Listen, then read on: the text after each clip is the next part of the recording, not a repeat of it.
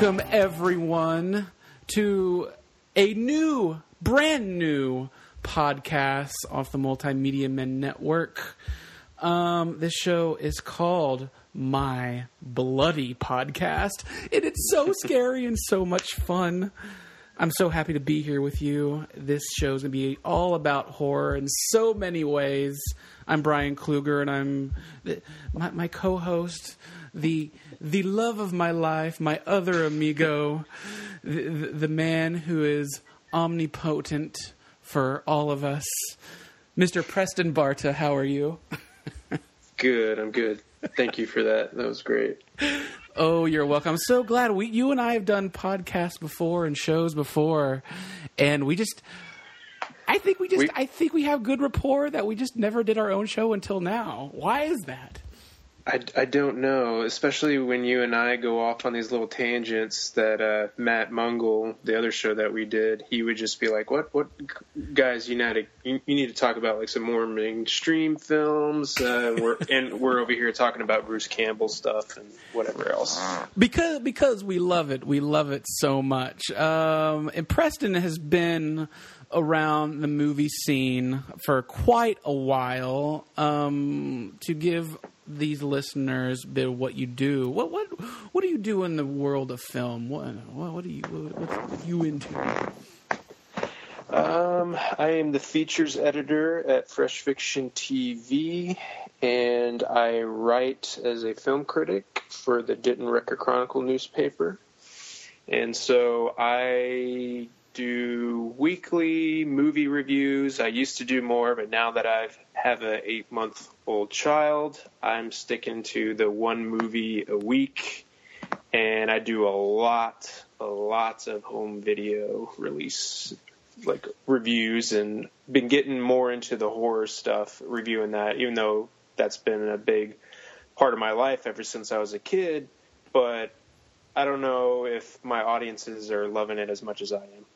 Well, you know, I, I w- wanted to ask you that because I've known you, I think, probably since 2011, so almost like six, seven years now, um, more than that. And just recently, within the past like year or so, it seems like you've really gotten into and you've really, uh, you, you've just sort of fell in love with the horror genre and discovering these old horror films. What really got you into that? Please say it was me and the Greasy Strangler. Uh, you you were definitely a big contributor in that. Um, I don't know. I guess it was well when I was a kid. I was the kind of kid that would go to the local video store and just go to the horror section and I would check out the video. And I had two TVs in my room. So I had a 19 inch TV that I bought from Kmart, and then I had like a little TV that had a built in VCR. So I would hook them up to one another and I would play Boogeyman or Candyman or Nightmare on Elm Street, anything on one and then record on the other. And then I would just box them into these nice little cases that I would get from the video store as well. And and I just kind of drifted off or drifted away from it for a little bit. And then after kind of getting into a lot of these Scream Factory reviews, uh, I just exploded. I I think I started with Mad Max, which is not necessarily a horror film, but it started my love of collecting Scream Factory films, and since then I've branched off into Arrow and MVD Visual and Warner Archive, and just really diving deep. At all these movies that I would wouldn't otherwise watch, but I have you to thank for a lot of these more obscure recommendations.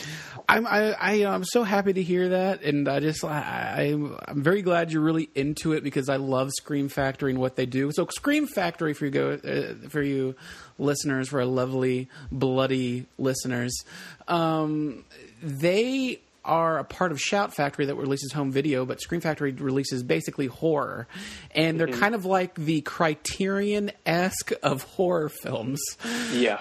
um, because they do like remasters and tons of extras of these old, forgotten like '70s and '80s horror films that otherwise you wouldn't really see.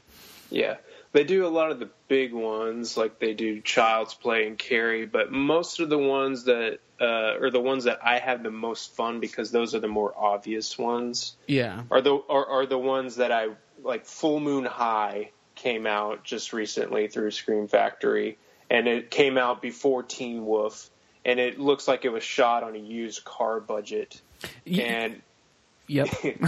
yeah, and uh, but it's a lot of fun. It's a lot of fun to watch all these films that I, I just I've never seen or even heard of before, but I'm just enjoying. It's like really broadening my horizons and like whenever I first started with Scream Factory, I was going for like some of these ones I knew the director, but and then uh, since I'm watching these films that I didn't see before, it's causing me to go down even more uh, eccentric avenues. Yeah, yeah. It is. Uh, I, I, I'm glad you're there, and I'm glad you're here to stay for at least a while. And I believe, like you know, Press and I always text, and we always talk, and we always talk about like these horror movies and fun movies that we love that really nobody else gets but us two, really. And us, we were just like, we need to do a podcast. We need to talk about this. Get this love out there for everyone, you know, because Yeah. these movies need to be seen. So I'm very happy to be with you on this podcast, which I hope lasts at least 500,000 episodes. At least. At least, at least. Um, but yeah, so in this podcast, uh, my bloody podcast, my bloody podcast, uh, we're going to talk about like horror news coming up. We're going to tell you about some really cool um, old school films that you might need to suggest, uh, which we're going to call my bloody recommendations. We're going to discuss feature films that are out now, soundtracks, and talk in depth about one particular horror movie each week, each episode. Um, so I'm very excited. But uh, Preston, going into the news section, is there anything you want to start off this my bloody podcast episode one with? Uh, I, I'd like to start it off with the Friday the Thirteenth documentary that uh, really perked up my ears because I'm a huge fan of the Friday the Thirteenth films, and just recently they put out the eight film collection. Since those are the films that actually have Friday the Thirteenth in the title, and then you have Jason Goes to Hell, Jason X, Freddy vs. Jason, which aren't necessarily a part of them, but are right. and um, they if you have Shudder, uh, they released the Crystal Lake. Is it is it the Crystal Lake Memories? Right. Yes, which is very similar to the Nightmare on Elm Street one called I think uh why was it not it's not while you're sleeping. It's um it's something similar that covers like a documentary that spans all of these films. Yeah, it's it's crazy. Like I never envisioned myself. Well, I got into watching the documentaries because of my friend who also writes for Fresh Fiction TV. His name's James Cole Clay. He was telling me about it that it was available on Shudder, and then we were just both amazed that we were just able to give eight hours plus hours of our life to just sit down and watch all these documentaries. And uh, so they're putting out a new one, and I guess as Hollywood likes to do, there's more stories to tell about a particular film or subject. And so here we are with another documentary that's supposedly going to provide more insight into the making. of of Friday the Thirteenth, and I, is it, is Yeah. it um, I, so the the documentary is called Friday the Thirteenth Part Three, the memor the memoriam documentary, um, which will pay tribute to the late Richard Brooker, who played Jason Voorhees in the third installment. Is this correct? Yes. Okay, so this is really cool, um, and supposedly um, the uh, well, wh- when when is it going to be released? Or I haven't been able to find the actual release date. I've I read through the press release and or, or maybe I don't, did you see anything? All I saw was like a really cool poster. yeah, the poster's like super cool. Um, I'm really really into this uh, this doc. I'm really into like getting to know like what happened on these movies because you know, this past Halloween, Press and I went back and watched all of the Friday Thirteenth, like you said earlier, and uh, it's really cool to see how they all got made and like where they might have ended, but then the success of them took them to further films, and just to see kind of how it all worked. Um, but I can't wait for this. Like, uh, this could be one. Like, I wish they would show this at like a movie festival or something. So, know, we could like Yeah. a lot of lots of people will get to be a part of it.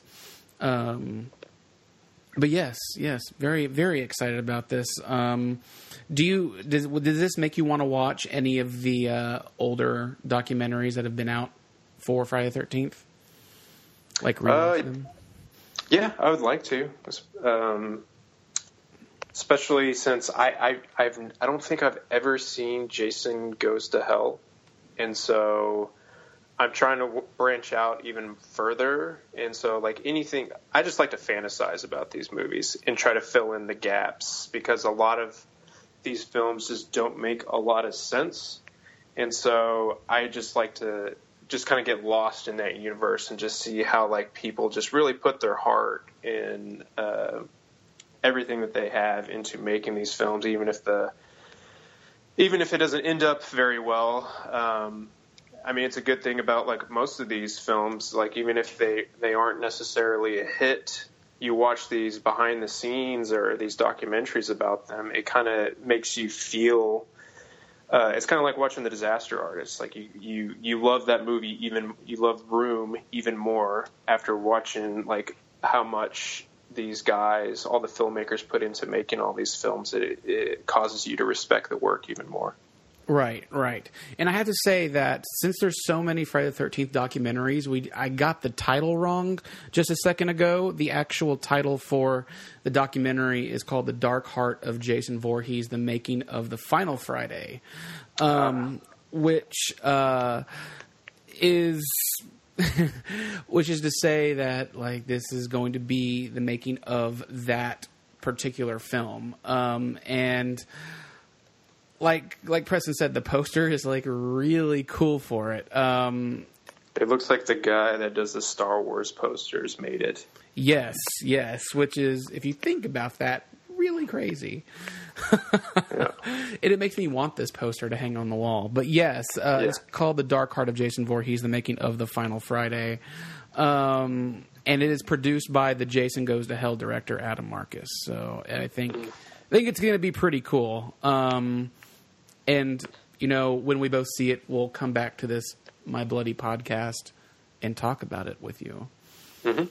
Um, in other news, uh, supposedly, well, we all know, not supposedly, Hollywood just hell bent on making pets or not um, well, Pet Sematary again, but remakes. But they're remaking Pet Sematary, and I I don't understand why. Um, I well, I do understand why because it made five hundred billion dollars, so they're going to remake every Stephen King movie now. Um, so I guess they're remaking Pet Sematary now, and it is slated to, uh, I guess, start filming this year, or actually no, it's about safe to, to film this year, come out next year in April, and it looks like Jason Clarke, the actor, is set to star in the film. Um, so.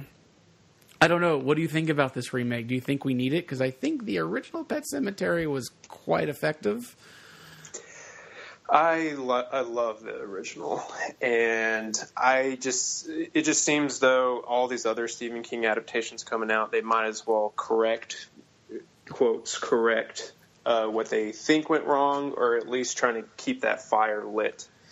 But I am not excited at all about Jason Clarke, and I'm I am not a fan of that guy at all. You know that part in Step Brothers where he's like, you know, I just look at his face and I just want to punch it. It's just, I just, I've never been much of a fan of him. I like him in, uh, he was in, uh, what was it, uh, History of Violence, but he was only in it for like a few seconds or a few minutes, and then that's fine. That's as much as I like to have him. I didn't really care for him in Dawn of the Planet of the Apes or Terminator. I felt like he, he's kind of like Jai Courtney. He just kind of ruins things for me. he said it best. Um, yes, he is. Uh, Jason Clarke also was in the TV series Brotherhood, um, and he's been in t- like he was in Zero Dark Thirty and Mudbound, and uh, recently Winchester and Chappaquiddick. Um, you probably don't immediately put the face to the name Jason Clarke, but once you see him, you'll agree with Preston. Yes, punch to the face. Um, I, I mean, I give him props for looking like an everyday man, but I just feel like Hollywood's trying to push him to be this big A-lister star that he's not at all. and why do you think that is? I, I don't know. I don't know why. Like they're pushing Scott Eastwood to be a big star, and I just don't think he's another franchise ruiner. Yeah, so I wonder if like they owe each other favors or they just come from people. But uh, I guess Jason Clarke is set to play um, Louis Creed uh, the, from the original film, who was originally played by Dale Midkiff. Uh, like is the main role. So we'll see. Jason Clarke. I don't know. Maybe he's the next Patrick Wilson. I don't know.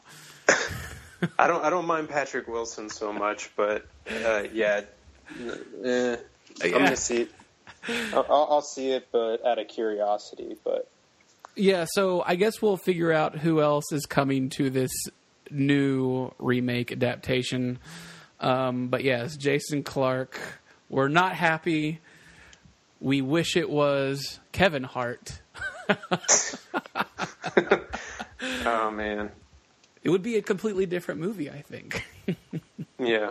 I mean, I was I wasn't the biggest fan of Kevin Hart, but after watching the new Jumanji, I was just like, okay, okay, I see why guys like this guy.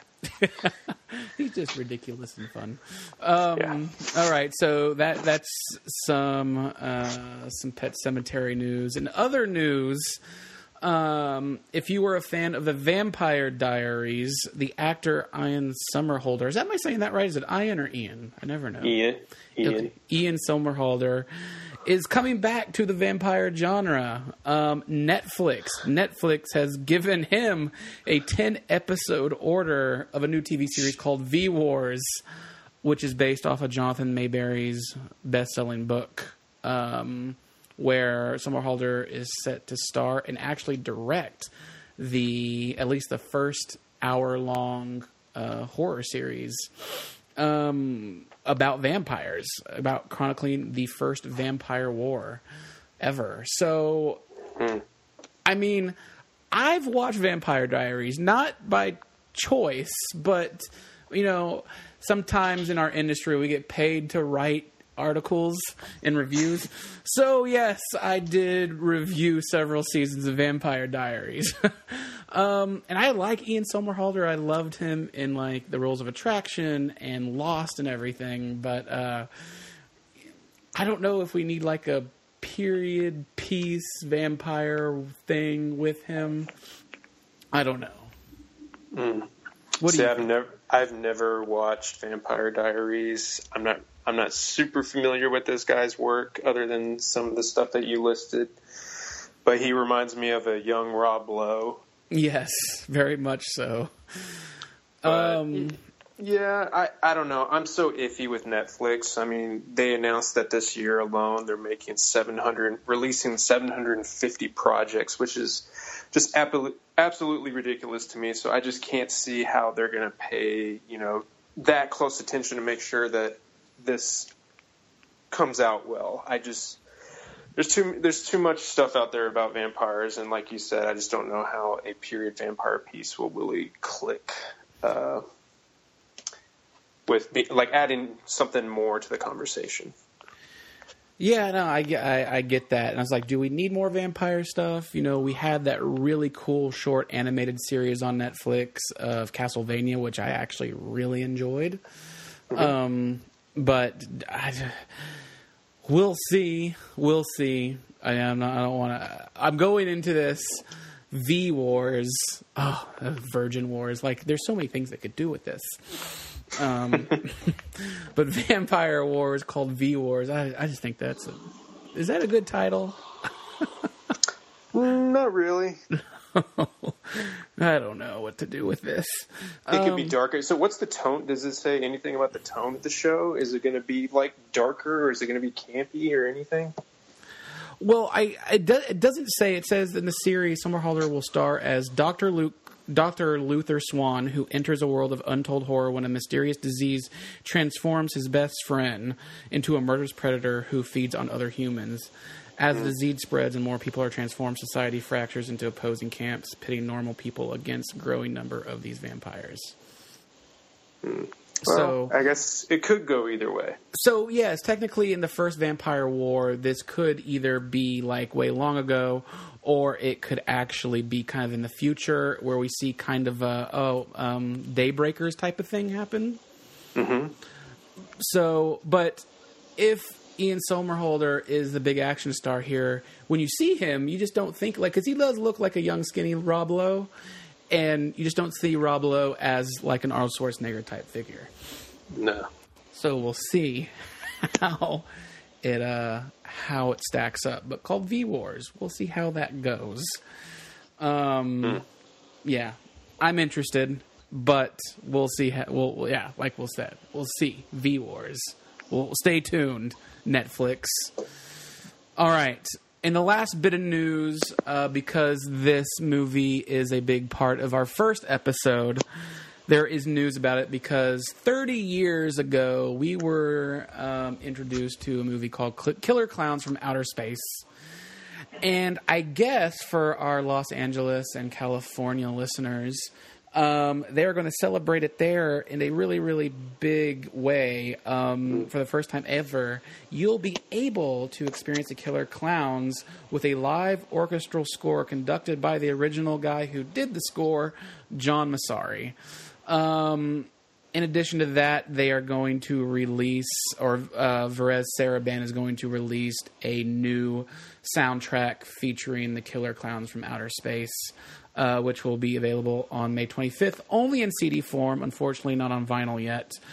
Um, where I guess the members of the Hollywood Chamber Orchestra will uh, play the original score along with some new orchestrations from the film, and even the Dickies recorded a brand new version of the theme song from the film. So, with that being said, Preston, are you excited for this?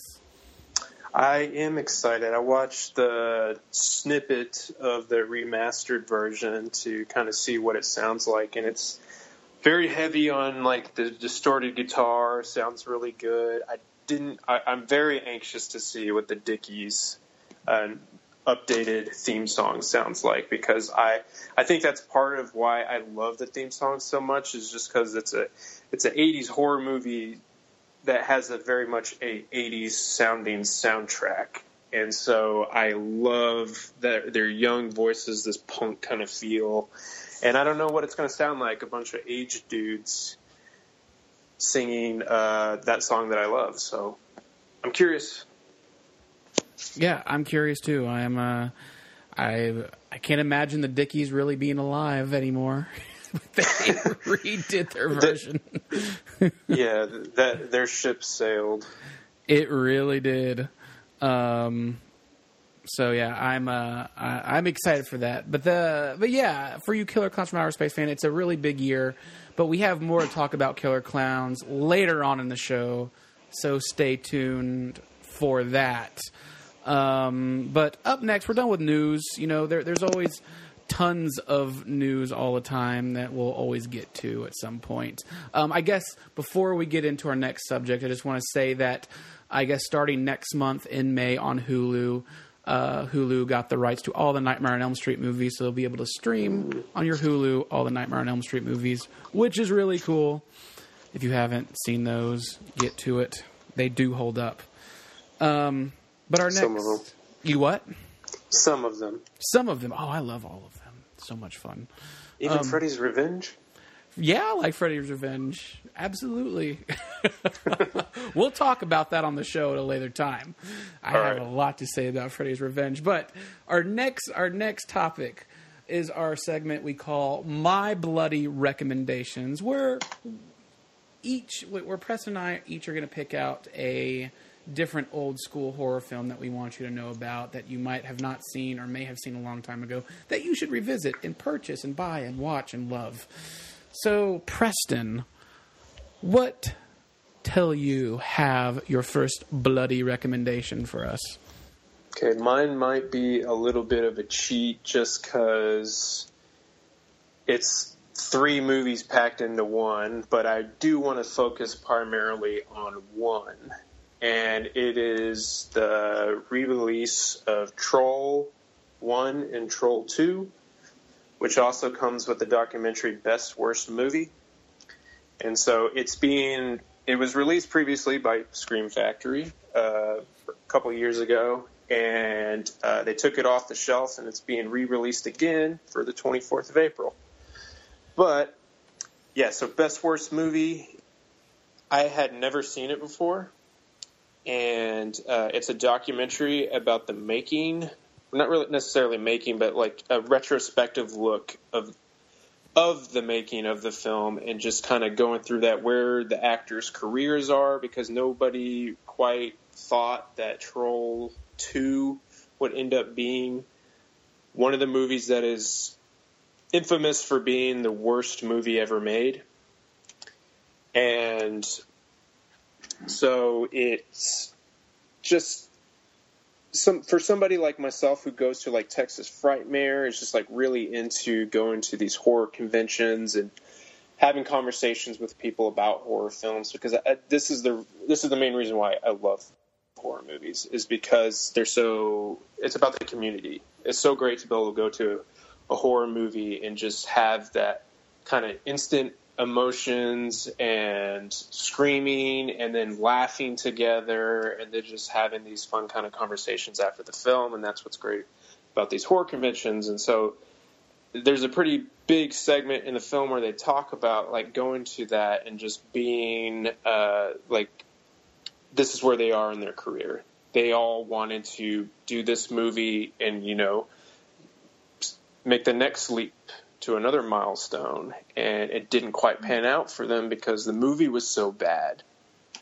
And uh, have you ever seen this documentary?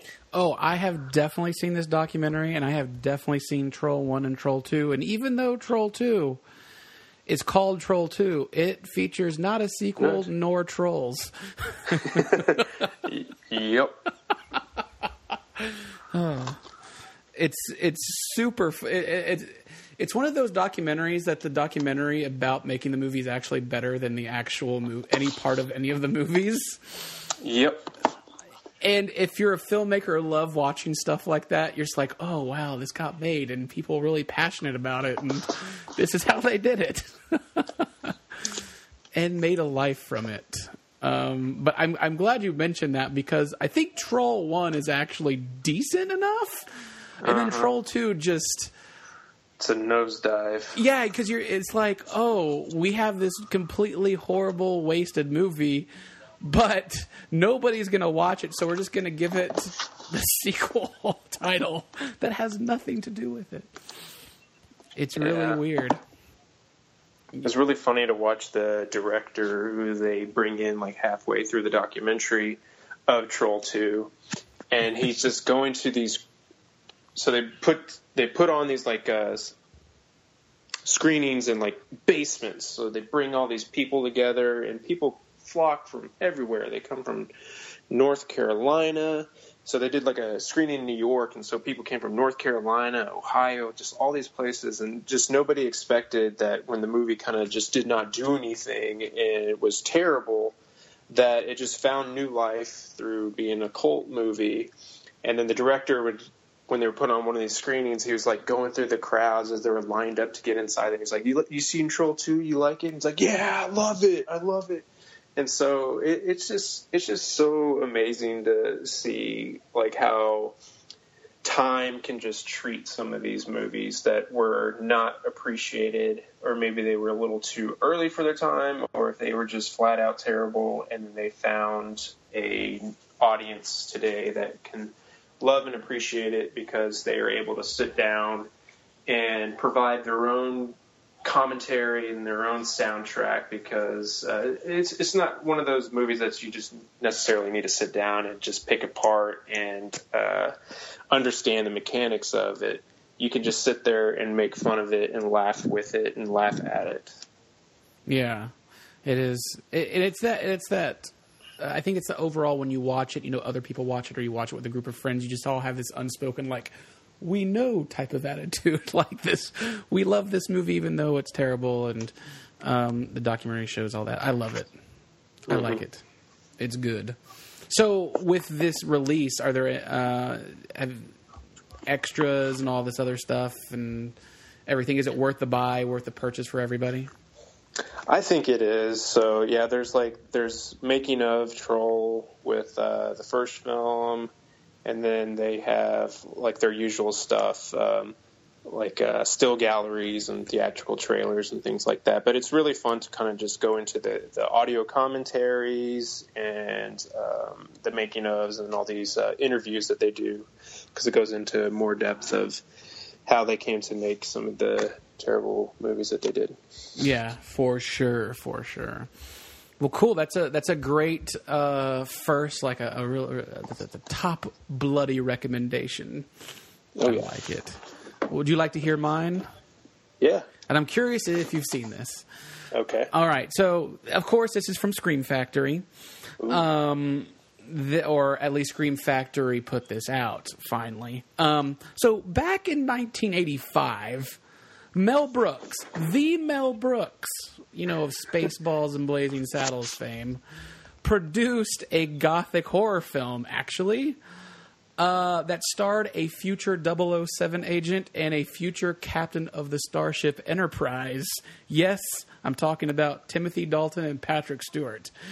Um, that film was called The Doctor and the Devils and is based on real events from a 19th century uh, murder spree in England.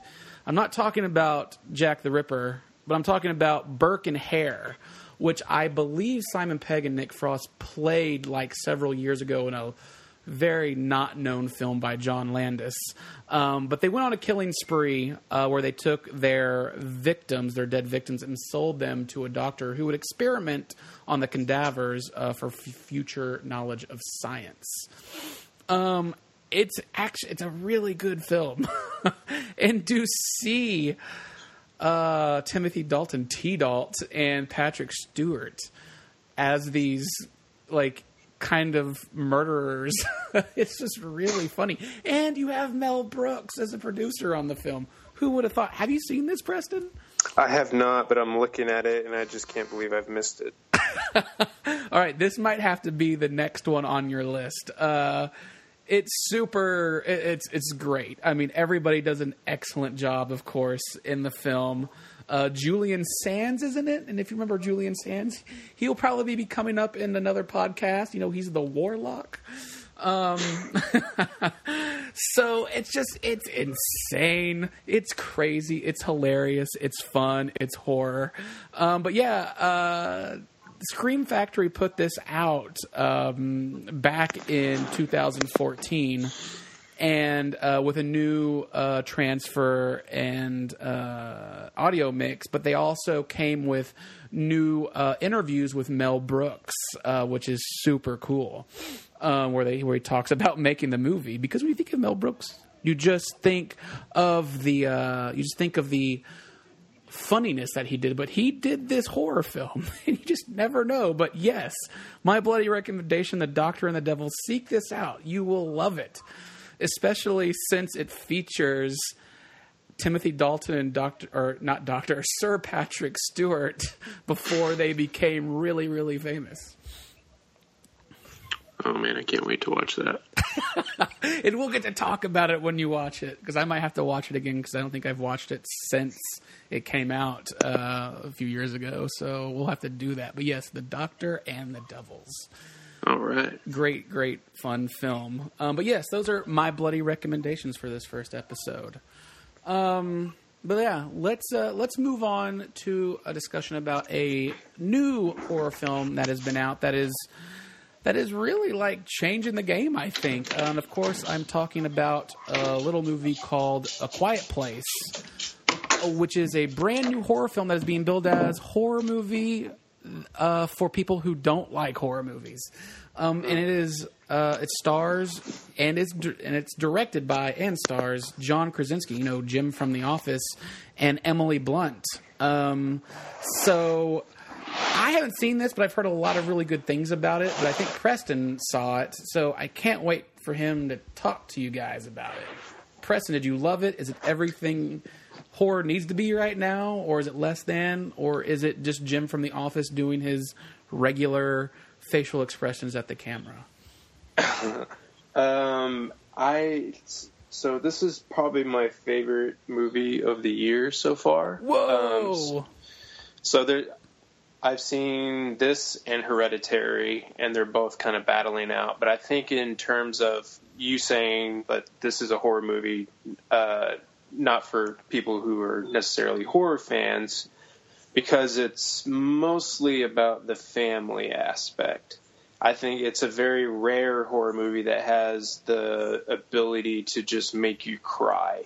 And this movie, especially as a new father, because the movie's primarily about the the concept of protecting your kids, the the links that you go to to protect your kids, that fear, that anxiety, and uh, yeah, being a new father, I think about this all the time. I think about, am I raising my son in the right place? Am I introducing him to certain things at the right time? It, am I being too over, overprotective? It's just like it's all a delicate balance, and it taps into that, and it just really wrecked me. But it's also super scary. Um, so yeah, Jim from The Office. Uh, yeah, I just never never thought that he would have it in him to make a movie quite like this because I've been he hasn't really made a movie or a TV show since The Office that I can just really that I've loved yet. Um, because all I can do is picture his face, those stares that you were just talking about, that he, you know, stares directly at the camera, and I just can't help but laugh. But here, you know, he's sporting a beard, he's looking good, and he just created this really well calculated horror film that's not super, I mean, no pun intended, it's not very loud. Um, and I mean that it's not, it, it doesn't take a, the Hollywood approach to making a film. It really just takes a lot of risks. The the main one being that there's not a lot of dialogue in the film. They have to be quiet because the whole concept is you make any noises at all, you're dead because these sound hungry monsters will kill you. Yeah, and, that's uh, that's what I get from it. Um, I, am curious. I'm curious though. Um, one of my writers saw it in Austin, and he had a point that he brought up that in a world where you can't make any sound, that's happened for maybe, you know, over a year now. Why would somebody get pregnant and bring a loud screaming baby into the world with this function? Do they explain that at all, or is that the case? Uh, it's not. Uh, I mean, I thought about that when I saw the trailer, uh, but when it when it happens and you're going through the motions, you kind of just get a feel for the parents, and they're they're just trying to be ahead of the curve. They're all, I mean, they they have to live, they have to function. the The world still needs to grow, and if they're they have to able to just take everything, and so that's what they do. They do have a child, but uh, they to most of like anybody's surprise, like they they go through like because uh, as an audience member, you're immediately challenging the film. You're trying to think, oh well, did they think of this? Did they think of this? And they did, and they it, they show that. Uh, I don't want to spoil like how that they're able to like once the baby's here, like how they're able to keep him quiet. But the movie does a very good job of kind of being smarter than it has any right to be. Okay. Well, that's that's really good to hear. So, with the success of this, um, do you think uh, Krasinski is going to stay in the horror genre, or should he stay in the horror genre? Uh, maybe not just the horror genre, but just doing genre films. I think the next one he's planning to do is, I think it's called Life on Mars or something like that. But he he's kind of taking these uh, big Christopher Nolan type of films, but bringing even more humanity, can I say, to them. And so it just seems like he's, you know, coming from these uh, you know indie films that he's done before because I think uh, Quiet Place was his third uh, movie that he's directed, and so he's done like these indie films that I wasn't a big fan of, but you can t- he has a pretty good grasp on human emotion, and so I think that's what, especially after this the success of this film, and probably reading people's critiques and uh, their praises, that he kind of knows to you need to stick with characters that people can care about. And I think that's what he can do going forward is just taking these big ideas, but also giving us characters that we can relate to and identify with. And so I'm I'm all for him just doing whatever he wants now. Very cool, very cool. So you definitely recommend people get out there and see the quiet ones. Quiet Place. Yes. Quiet Place. That's what I meant. Why am I saying Quiet Ones? The Quiet Place. Quiet Place. Um, I'm I, I'm definitely. You, I mean, if I'm gonna pick up this, even though you sold it pretty well to me, the Doctor and the Devils. Um, you should be, you should go see this one. Definitely go see it in the theater too, and uh, don't buy any loud candy because it's a very as you said it's a very silent film so it's a probably you know not yeah, a whole no, lot of explosions or gunshots or screams really. Yeah this this is probably awful to say but it I couldn't help but think of the episode of Family Guy where he's in the same area as Anne Frank eating potato chips. It's kind of like that. Like you just need to be quiet Oh, that's funny. Yeah, because there's going to be somebody awkward who. Because I know in some movies, like I know you and I have seen. Probably, you know, we usually see 300 movies or more in the theater every year, and it seems like there's always somebody in the audience during a quiet moment that just is too shy or just too awkward to be silent, so they have to make a noise somehow. And it's yeah. this one, the the quiet place or quiet place. That's you need a. Um, you just need to be quiet because that's effective. Bring your library voices, man. You you you just don't realize like how much noise people make until you go see this movie. so you still recommended seeing a theater and not waiting till at home? yeah, I, yeah, because I, I just like the that instant gratification. I mean, because there's some the movie's intense. Like there are hardly any breathers whatsoever. So the audience is just gasping. Like me when when I watched it, I was literally, and I never have these. Uh, th- these reactions are super rare, but I was just grabbing my chest because of everything that was going on. It was just like Murphy's law. Anything that could go wrong will go wrong, and uh, anything that can go wrong will go wrong. And it it just escalates, and I just was totally in tune, and um, yeah, just watching the theater. Okay, I will. I'll, I'll do that, and I'll, I'll report back. Um, but yes, uh, quiet. The quiet place. Quiet place. Go see it, um, and be quiet during it. Mm-hmm. All right. Um, our next one, our next, our next topic, we're going to try to do every week or maybe bi-weekly. But we, in addition to like the horror movies, there's also a lot of really cool like horror music, um, mm-hmm. especially in the soundtrack section. So we'll try to try to talk about a certain horror movie soundtrack each week of some sort. Um, but this week, since we are doing kind of the killer clowns from outer space episode here, why not talk about the Killer Klowns from Outer Space soundtrack? Because there are two soundtracks for this movie, or oddly enough. of course, you have the score version by John Massari, which had like those really cool 80s synthesizers, electric guitars um, that kind of mixed like a carnivalistic slash horror mood to it, which was kind of funny and scary at the same time.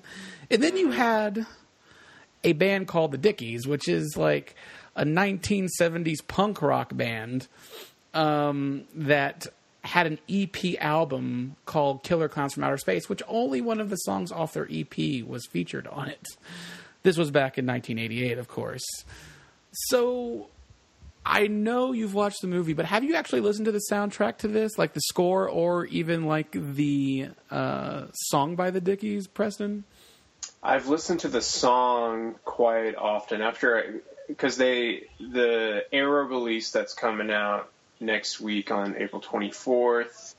Um, the menu itself has like a 30 seconds of it and all the images, like the best images from the movie. And so I had never seen the movie before, and we'll get into what I think about it in a second. But I, um, the song just made me fall in love with uh, the movie already, and so I I haven't listened to the score or the soundtrack outside of just that song. Um, than just watching the movie and watching some of the extras that kind of go into it.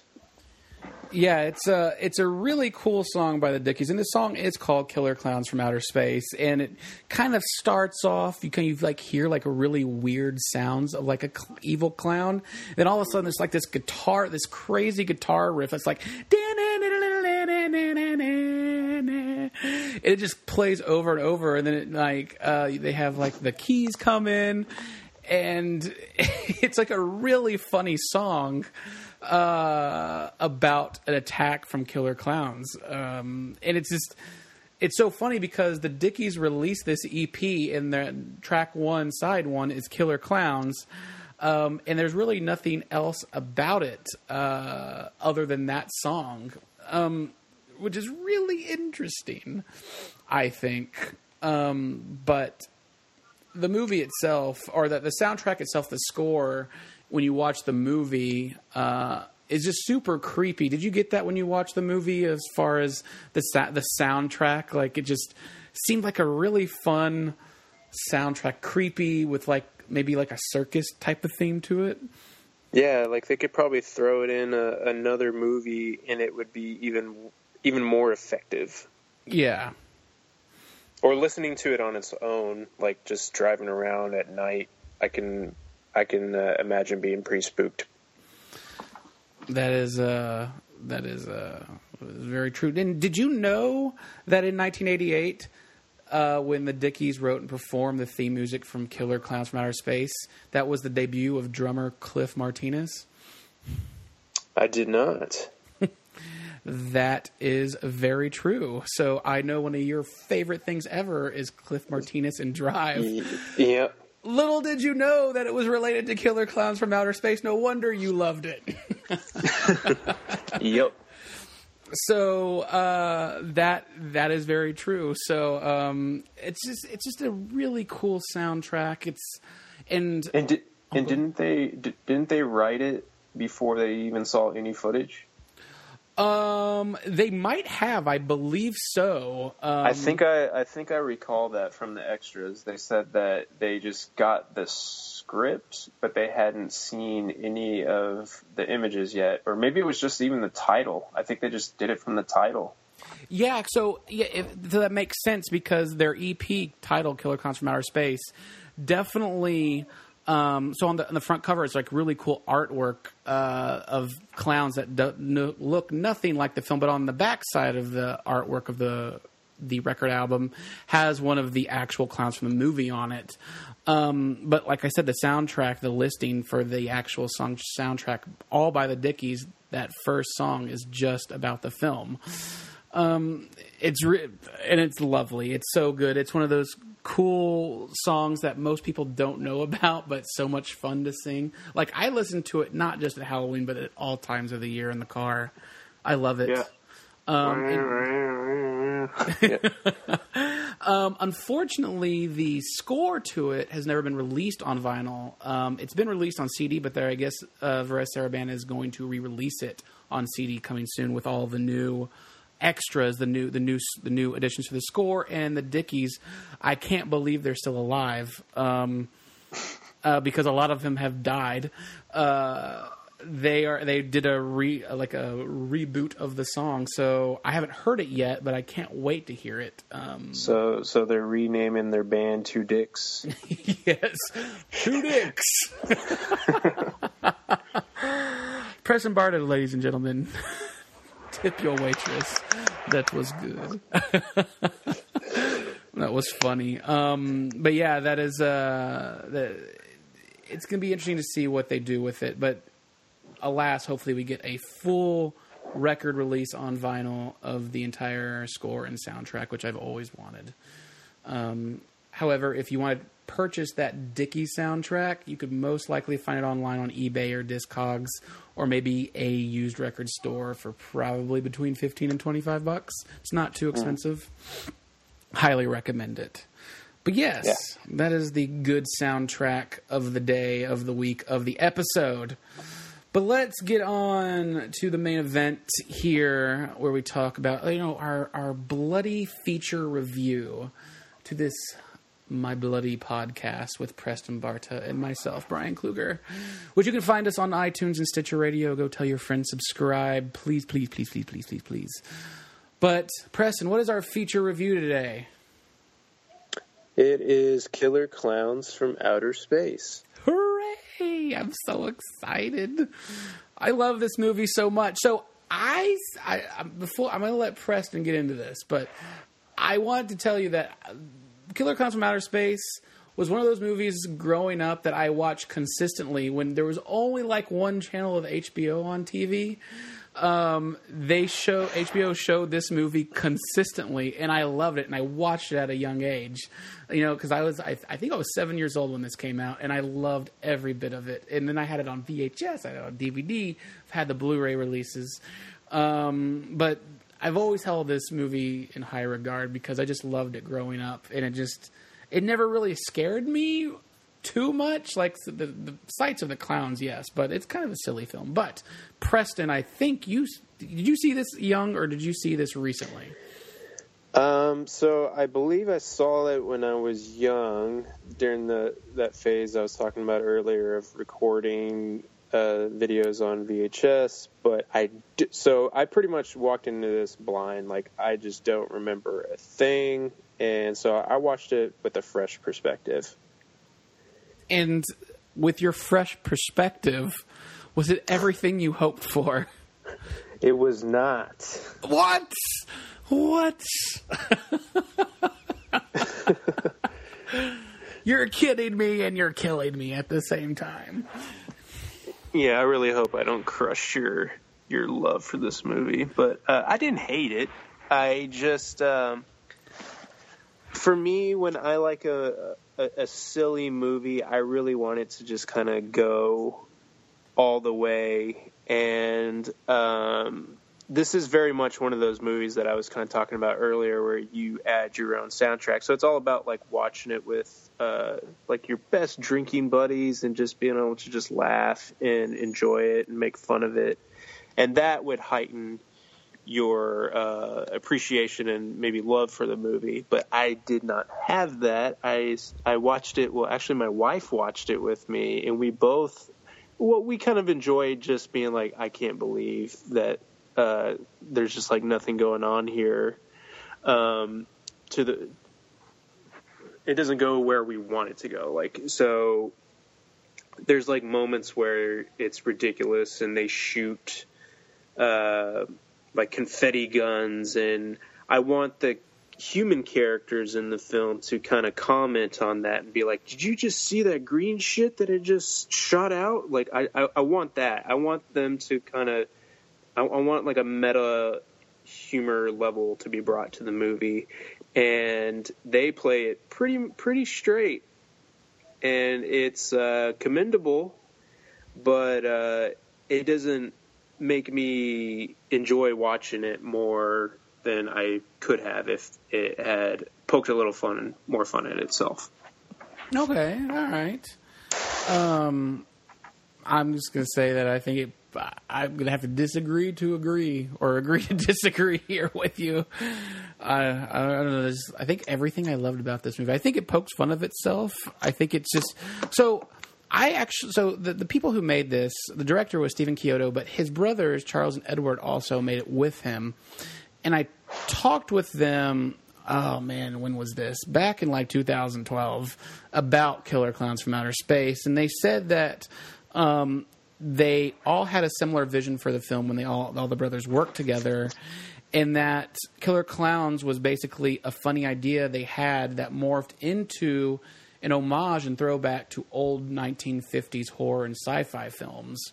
Which, if you when you watch it, you kind of get like that sense of the blob type esque 50s era of movie making.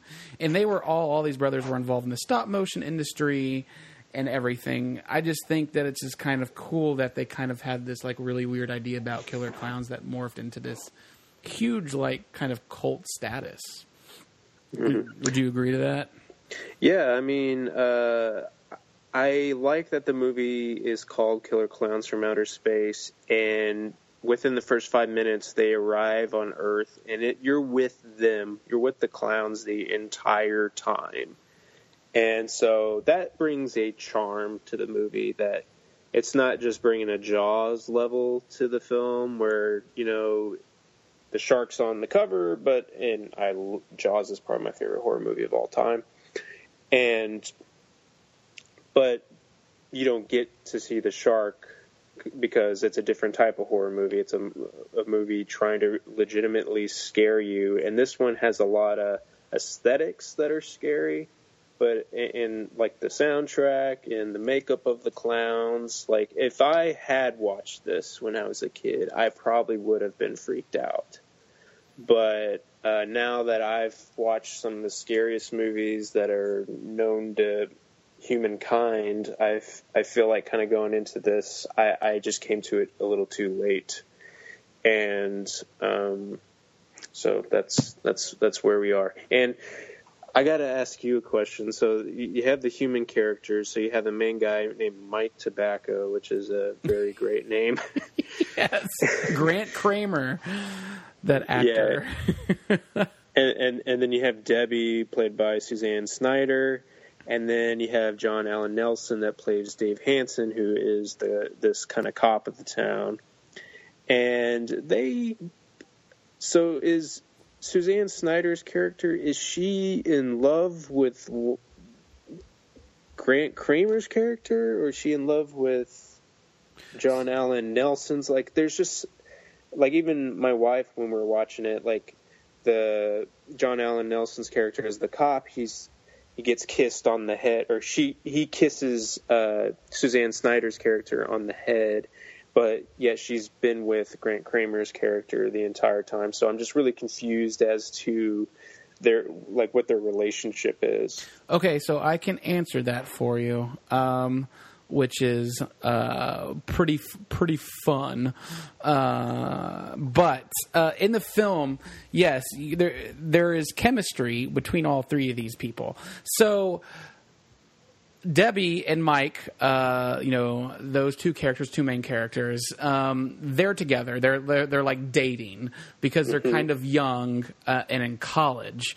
Whereas the police officer, Captain Dave, um, which is just so funny, Captain Dave. Um, he once had a relationship with Debbie that ended. However, he still likes her and looks out after her. So when he meets when he meets Mike Tobacco, he's not too thrilled. But Mike and Dave end up becoming friends for sure through Debbie. But it's not really clear in the film like this progression. You just kind of know that like oh man, Debbie's just kind of sleeping around or whatever. It's just really funny. Um, it is uh, it, that that's the answer to that. Did that answer your question? Yeah, so it's problematic. Yes, very problematic. But I guess in the scheme of things, you have kind of like this love triangle and hatred, but they come together because killer clowns.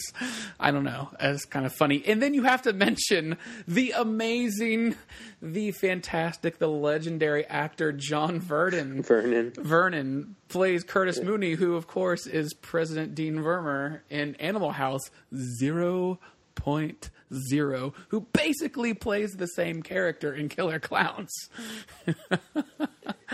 it's so It- great.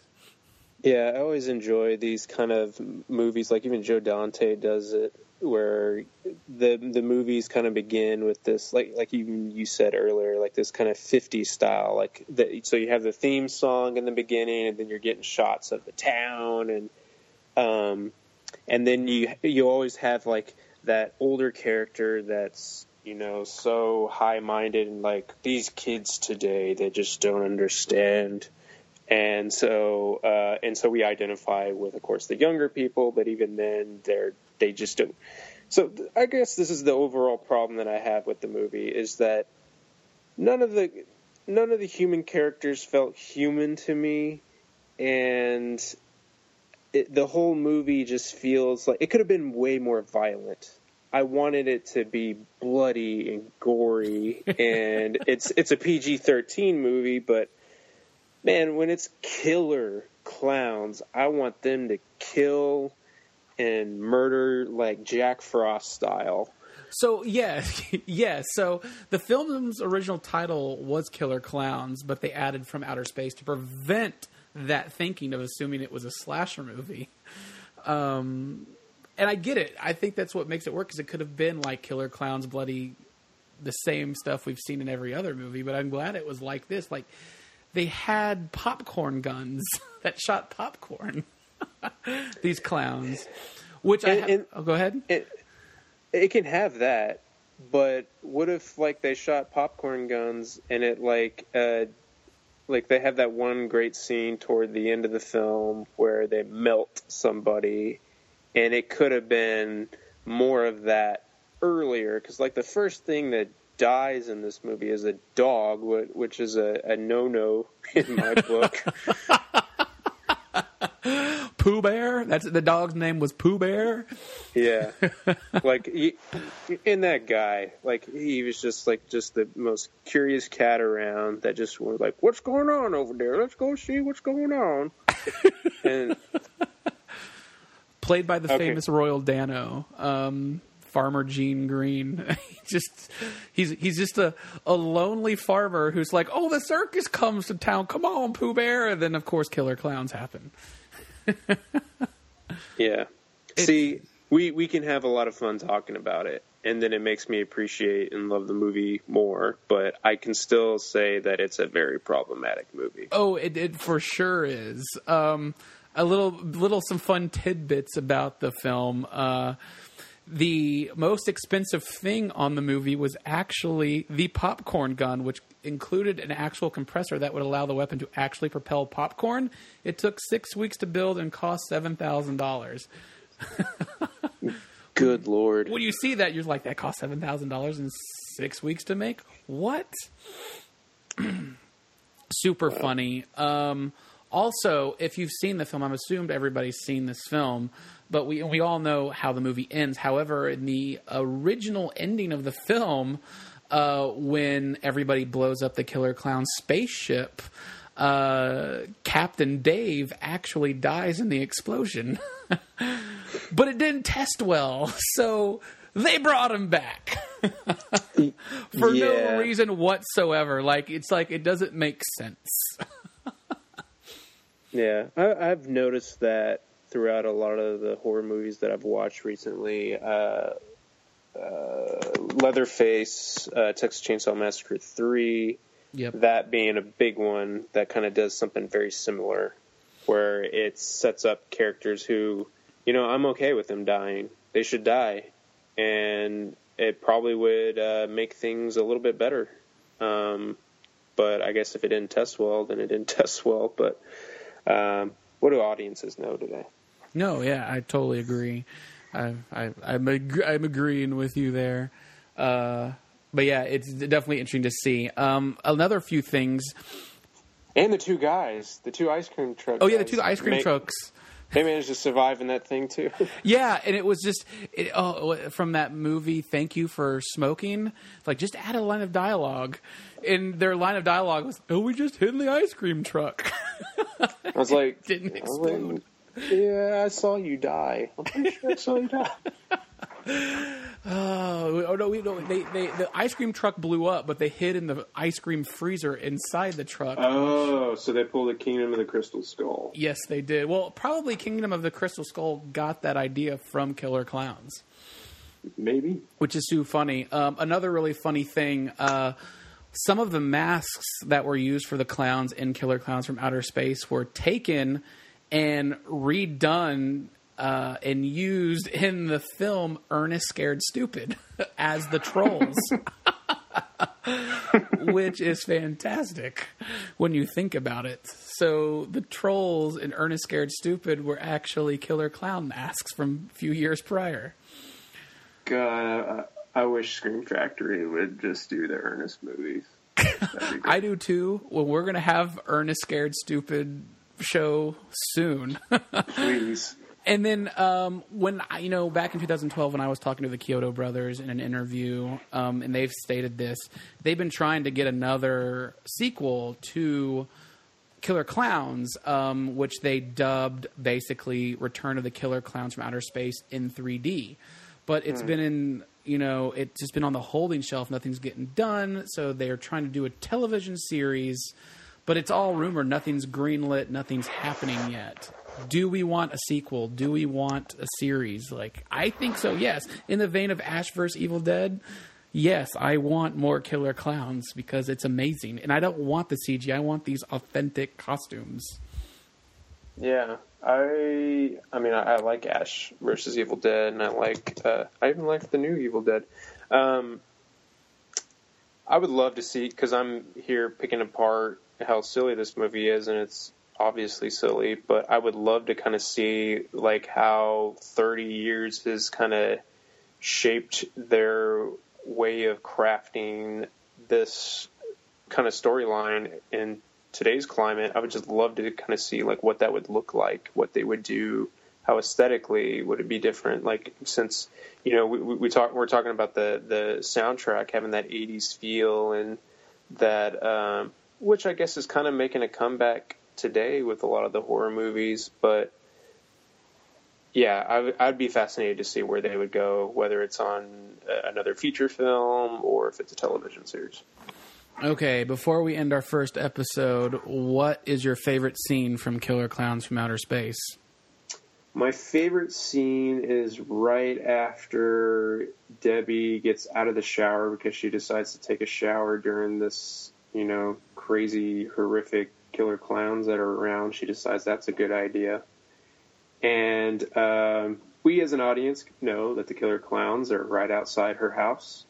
And then they come up through the pipeline and popping out of the toilet and everything. And she's scared. She's trying to find a way to get out of the house and she's about to do uh, the cliche of jumping from the second story window, and then there are four clowns down there holding a trampoline, just waving at her, and that that moment made me crack up.